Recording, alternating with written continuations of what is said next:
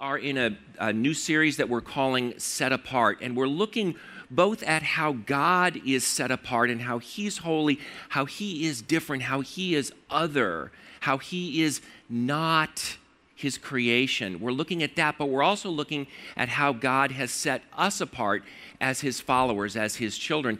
And last week, as we were looking at God, uh, one of the things that we said about the holiness of God is that that refers to God being in a category by himself. He's not like the rest of his creation. He's infinitely greater, he's infinitely more powerful. He's different, yet, because he's a loving God, he relates to us. He wants to have a relationship with us. And when we enter into his presence, when we draw near to him, as we were talking about last week, there's this tension that occurs because, on the one hand, every time when you see in scripture somebody drawing near to God, they end up being terrified. They end up being undone. They end up being overwhelmed by the holiness, by the presence of God. Yet, on the other hand, as people see God for who He is, we want to draw near to Him. So there's this tension that goes back and forth of wanting to draw near to God, but when we get close to Him, we're terrified. But yet, when we step back, we still want to be with Him. And I think that gives us a little bit of an insight as to who God is and His incredible power, but is also His amazing love for us.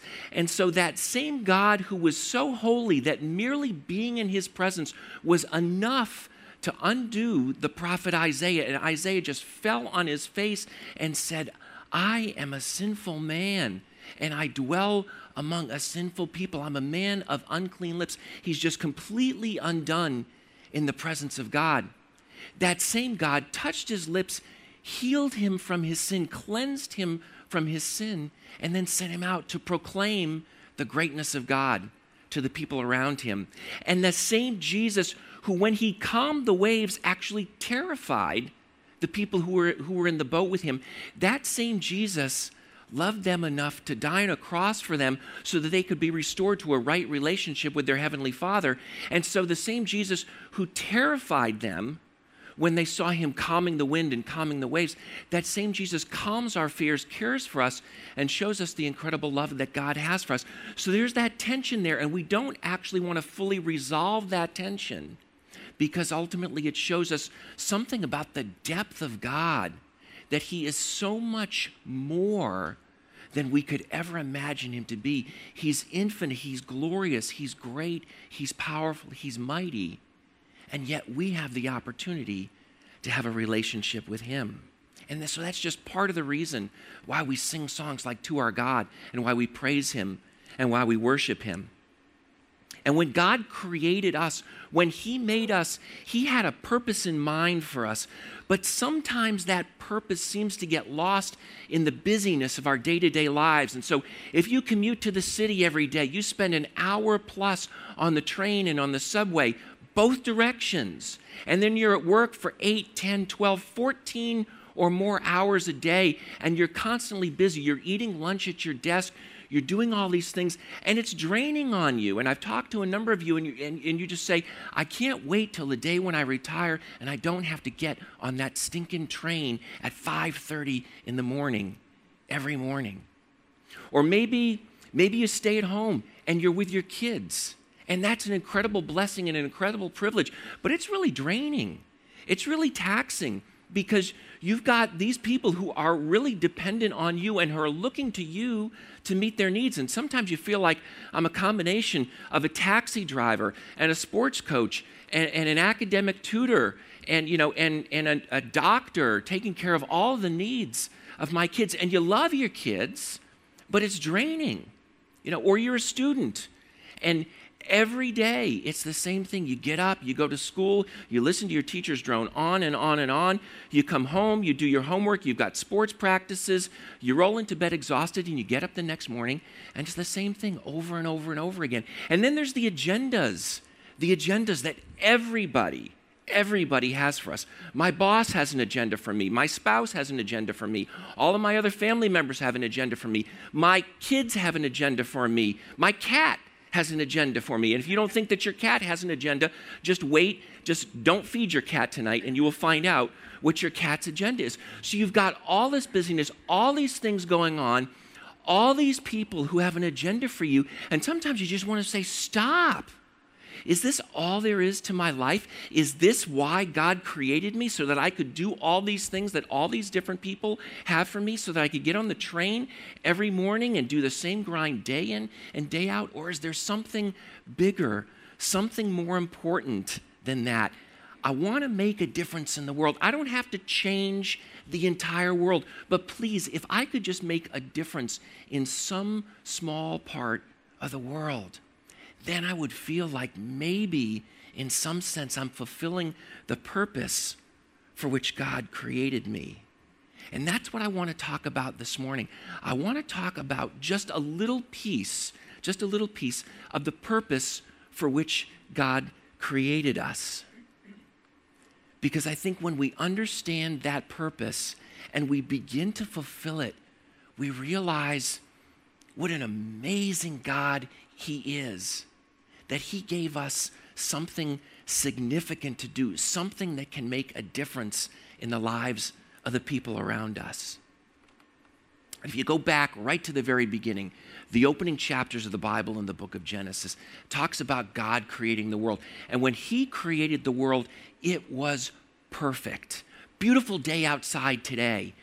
Nowhere near how beautiful it was every day when God created the world. He made the sky, He made the mountains, He made the trees, He made the forests, He made the oceans, He made the fish in them, He made all the plants, He made all the animals. Incredible different varieties, smells, colors, all sorts of different things, both for His enjoyment, but also for ours. God created this beautiful world and He gave it to us. He wants us to enjoy the world that He created. And when you look around it, you see all these amazing things and you realize what an incredible God we have and what a privilege it is that we have to enjoy the creation that He's made and also to enjoy Him and worship Him and praise Him for the incredible things that He's given us in creation. But if you're reading through the account of the creation of the world in the opening chapters of Genesis, you've got to realize that the pinnacle, the high point, the ultimate act of creation was when God made humanity. And it's recorded in Genesis chapter 1, verse 26. Then God said, Let us make mankind in our image, in our likeness, so that they may rule over the fish of the sea and the birds in the sky, over the livestock and all the wild animals, over all the creatures that move on the ground when you read this, you realize we are more than just mammals with opposable thumbs. We are more than just another piece of God's creation. We are set apart from the rest of creation because we are the only beings, we are the only creatures in all of creation that bear the image of God. We are made in the likeness, we are made in the image of God. And what that means is we are God's self portrait. When God painted this beautiful picture that we call the world, that we call the universe around us, He painted Himself into that picture, and that's who we are. We are God's representatives in and to His creation. We look like him. We don't look like him physically. We don't know what God looks like physically because ultimately he's a spiritual being. We look like him spiritually. God is creative and so are we. He created this beautiful universe and we have creative ability. All of us have some aspect of creativity. And when we're exercising that creativity, we are, in a sense, imaging God. We're showing the world what God looks like in some sense when we're being creative. God is a relational being, the Trinity, Father, Son, and Holy Spirit, in and of Himself. God has relationship. We are relational beings with one another, but also with God. God's powerful. He's all powerful. We're powerful as well. We have some level of power, not to the extent that God has, but we're powerful. We can set out, we can accomplish things, we can do things because of the, the power and the ability that God has given us. God is an emotional being. He loves, he gets angry, he grieves. We have all those emotions as well. So God made us to look like him in a spiritual sense. We're not God, but we do look like him. And then he gave us this task of ruling over the world, of caring for his creation. That's what he says. He says, Rule over the fish in the sea, the birds in the sky, the livestock, all the wild animals, all the creatures that move on the ground. God gave us a job to do, and it's to care for His creation, to take care of it as His representatives. And if you stop and you step back and you think about that, what an amazing purpose that God gave us to be His representatives to the rest of His creation. There is in some sense, no higher privilege that we could have than to represent the creator of the universe to his creation. So when we ask ourselves, what's our purpose? Where does our worth come from? Where does our meaning come from? Ultimately, it comes because we are created in the image of God and we're to represent him to one another and to the rest of creation. And if you read through the rest of the narrative, if you read through the rest of the story, if you read through the rest of the history, you realize that for a period of time, we did a pretty good job of, of representing, representing God. We did it well. We cared for the animals, we cared for the world around us, we cared for one another, and we enjoyed it. We enjoyed that role that God gave us. We had a perfect relationship with God. We had a perfect relationship with one another. We enjoyed the creation that He gave us, and we enjoyed the work that He gave us to do. But then we decided we knew better and we were going to, in some sense, try to act independently of God. And rather than doing what God told us to do, we decided that we were going to do what we wanted to do. And everything changed at that point. We disobeyed God when Adam and Eve ate the forbidden fruit. They disobeyed God, and the whole creation was changed as a result of that. Our relationship with God was broken. And if you read in Genesis chapter 3, it talks about Adam and Eve hiding from God. They're hiding from God, from the one who created them, from the one who made them, from the one who gave them everything that they could possibly need. They're hiding from God. And we do the same thing today. And they covered themselves with fig leaves in, in a feeble attempt, in some sense, to hide from one another because they were embarrassed to be with one another. And we do the same thing today. Our relationships with one another, as good as they may be, are nothing when compared to the original relationships that Adam and Eve had with one another. So our relationship with God is broken, our relationship with one another is broken, our relationship with the rest of creation is broken. And the creation itself is fallen. And work is no longer always a joy, sometimes it can be an incredible chore. And life's been difficult ever since then. But rather than leaving us to our fate, God decided to do something about it, and He embarked on what we might call a, a, cosmic mission of restoration.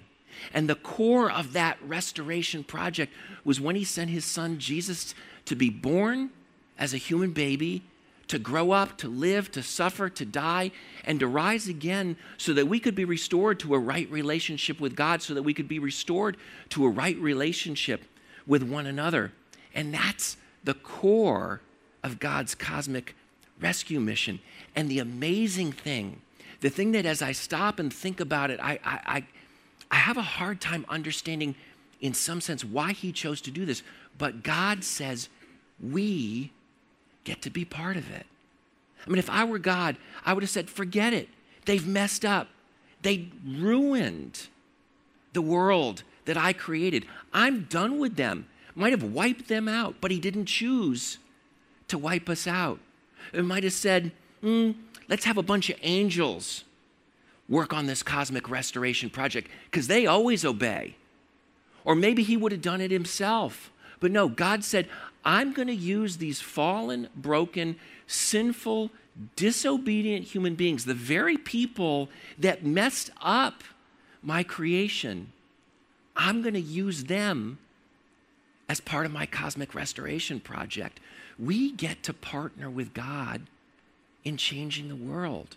And we can do that when we care for the poor and when we care for the needy. We can do that when we help take care of the environment. We can do that when we're helping those who are sick and hurting. We can do that when we're helping to restore broken relationships because all of those things are the result of our sin. All those things are a result of the brokenness of this creation. And so when we're trying to counteract the results of the brokenness of creation, then we are, if we're trusting in God, we are in some sense partnering with Him in the restoration of His creation because we're helping to restore His creation to the way that He intended it to be. And that's a pretty amazing privilege, a pretty amazing opportunity that we have.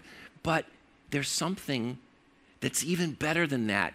The Bible tells us there's something that's even a greater privilege than helping to partner with Him in the restoration of creation in those various ways that we've just mentioned. And that is that God gives us the opportunity, the privilege, the responsibility of telling other people that we and they can be restored to a right relationship with our Creator in spite of the fact that we're the ones that messed it up in the first place.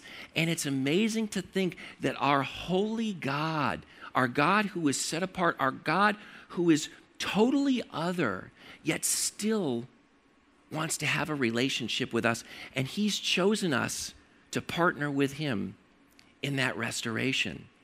The Apostle Paul, one of the leaders of, of the early Christian church, puts it this way He says, All this is from God who reconciled to us to Himself through Christ and gave us the ministry of reconciliation.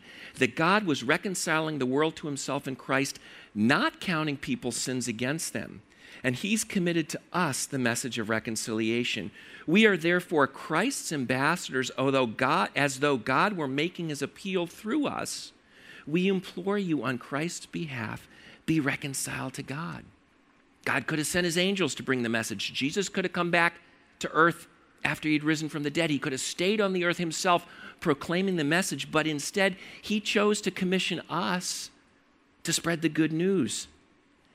And it's pretty amazing to think that God has chosen us to spread the most important message in the history of the world, that He has, in some sense, set us apart to be His messengers. We are God's representatives. We were God's representatives in the garden, and we are now God's representatives in the rest of the world. We're His representatives to a world that's estranged from Him, and He's entrusted us with the message of reconciliation. And you look at the, at the Apostle Paul, he spent most of his time spreading the good news of what Jesus had done. He devoted his life to telling others that they could be restored to a right relationship with their Creator if they'd simply turn to Him, confess their sins, ask Him for forgiveness, and receive the incredible grace that He offers. And most people, most of us here, don't spend the majority of our waking hours the way Paul did. We don't spend the majority of our waking hours uh, telling other people about Jesus. But we can still spread that good news even if it's not a full time occupation. I have a friend who's a stay at home mom. She spends a lot of her day caring for the needs of her kids, caring for the needs of her family. But she's always, wherever she is, she's always looking for an opportunity to develop a relationship with somebody and use that as a foundation to tell them about the incredible love of Jesus. So, whether she's at the doctor's office, whether she's at her children's school, whether she's serving on a committee uh, in, in her town, whether she's interacting with her neighbors, wherever she is, she's always looking for a way that she can introduce whomever she interacts with, the people around her, how she can introduce them to Jesus and to the incredible love that, that he has for them. And she invites her friends, she invites her neighbors, she invites the people that she meets, sometimes even in the doctor's office. She says, Hey, come to church with me. It's a pretty amazing opportunity to hear about God and what a difference that he can make in your life.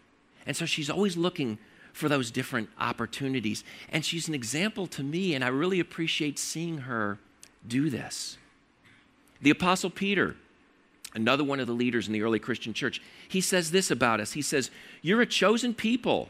You're a royal priesthood, a holy nation, God's special possession that you may declare the praises of him who called you out of darkness into his wonderful light. We were singing a song about being called out of the darkness and into the light. And I love what Peter says here. He says, We are a holy nation.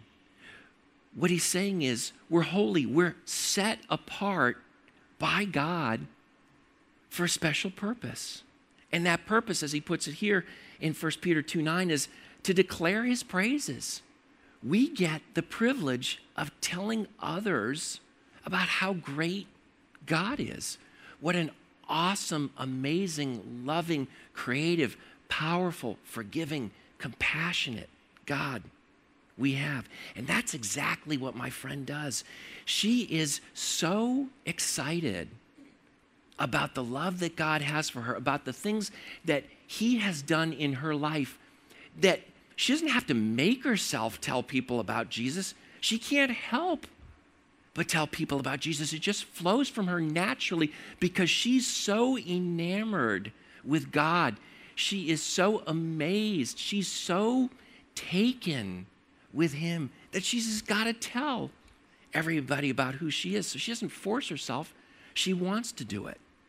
And that's a pretty amazing thought to think that we have the privilege of telling people about how great our God is. Peter also says that we're a priesthood. He calls us, all of us, priests. You think about that from the, the culture in which we live. Priests and ministers are, are viewed as some sort of a, a special class, set apart and different from the average person. But Peter is saying, no, all of us, all who are followers of Jesus, are priests. And in the Old Testament, that's the context in which Peter was writing. The people to whom he was writing would have been familiar with the Old Testament. The Old Testament priests were the intercessors, they were the go betweens between God and humanity. They represented God to the people and the people to God. And what Peter is saying is, we, all of us who are followers of Jesus, are set apart to be priests, to be God's representatives to the people and to be the people's representatives to God.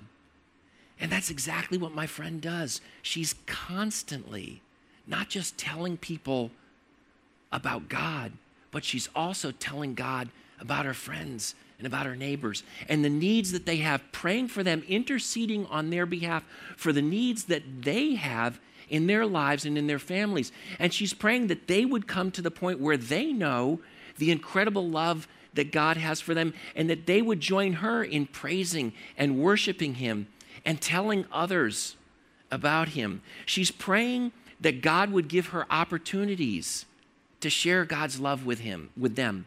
She's praying that God would give her just the right words, just the right things to say to them. And she's praying that God would work in their hearts so that they'd be ready to hear what she has to say, or so that they'd be open to the invitation to come to church where they can hear.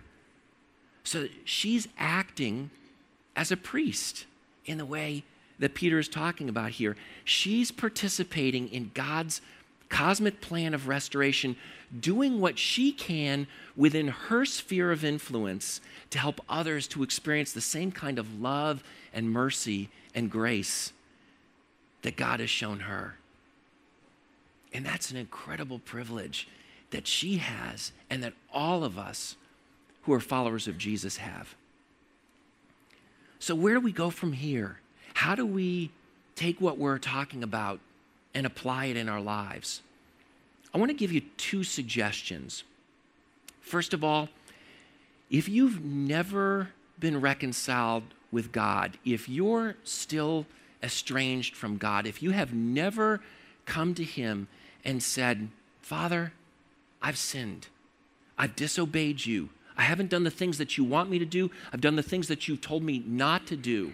I'm not following after you. If you've never come to Him and said that, turn to Him and said, Yes, I agree with you that I need your forgiveness. Would you grant me your forgiveness on the basis of Jesus dying on the cross for my sins and rising again to give me new life? If you've never been reconciled to God, there is no better day than today in order to do that. So if you've never done that, take some time today. Think, pray, consider.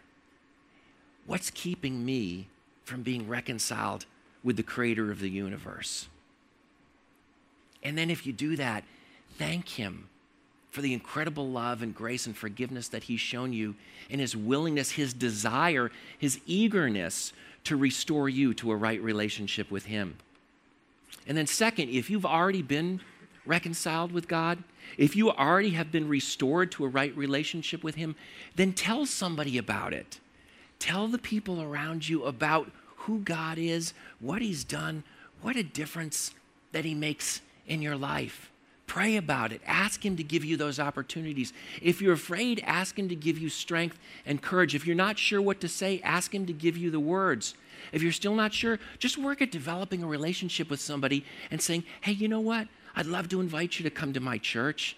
It's kind of a little bit different. It's not a church where we heap guilt on you, it's a church where we get to be excited and talk about the incredible things that God has done for us. Why don't you come and join me? Come next Sunday morning with me. Take those opportunities and be that representative that God has made you to be in making a difference in the lives of the people around you. God has given all of us, all of us who are followers of Jesus, the privilege, the responsibility, and the joy of joining with Him in His cosmic plan uh, of restoration. He has set us apart for that special purpose. And so take some time, even this afternoon, to ask Him, Lord, how do you want me to participate in your plan? How do you want me to be used by you in the lives of the people around me. Give me that desire to share your praises, your greatness, your love, your forgiveness, your reconciliation with the people around me. Let's pray. Father, I thank you for the incredible privilege that you have given us as as your followers to represent you, to tell the people around us what you're like, that you're glorious, that you're majestic, that you're creative, that you're powerful, that you're merciful, that you're caring, that you're compassionate, that you're forgiving. And I thank you for that incredible privilege. And I pray for all of us that we would be so overwhelmed with your great love, with your great power, with your mercy, and with your grace, that it would just become more and more natural for us to tell others about that. And I pray that as we do, you would use us to make a difference in their lives, to point them to you so that they could be restored to a right relationship with you. We pray these things in Jesus' name. Amen.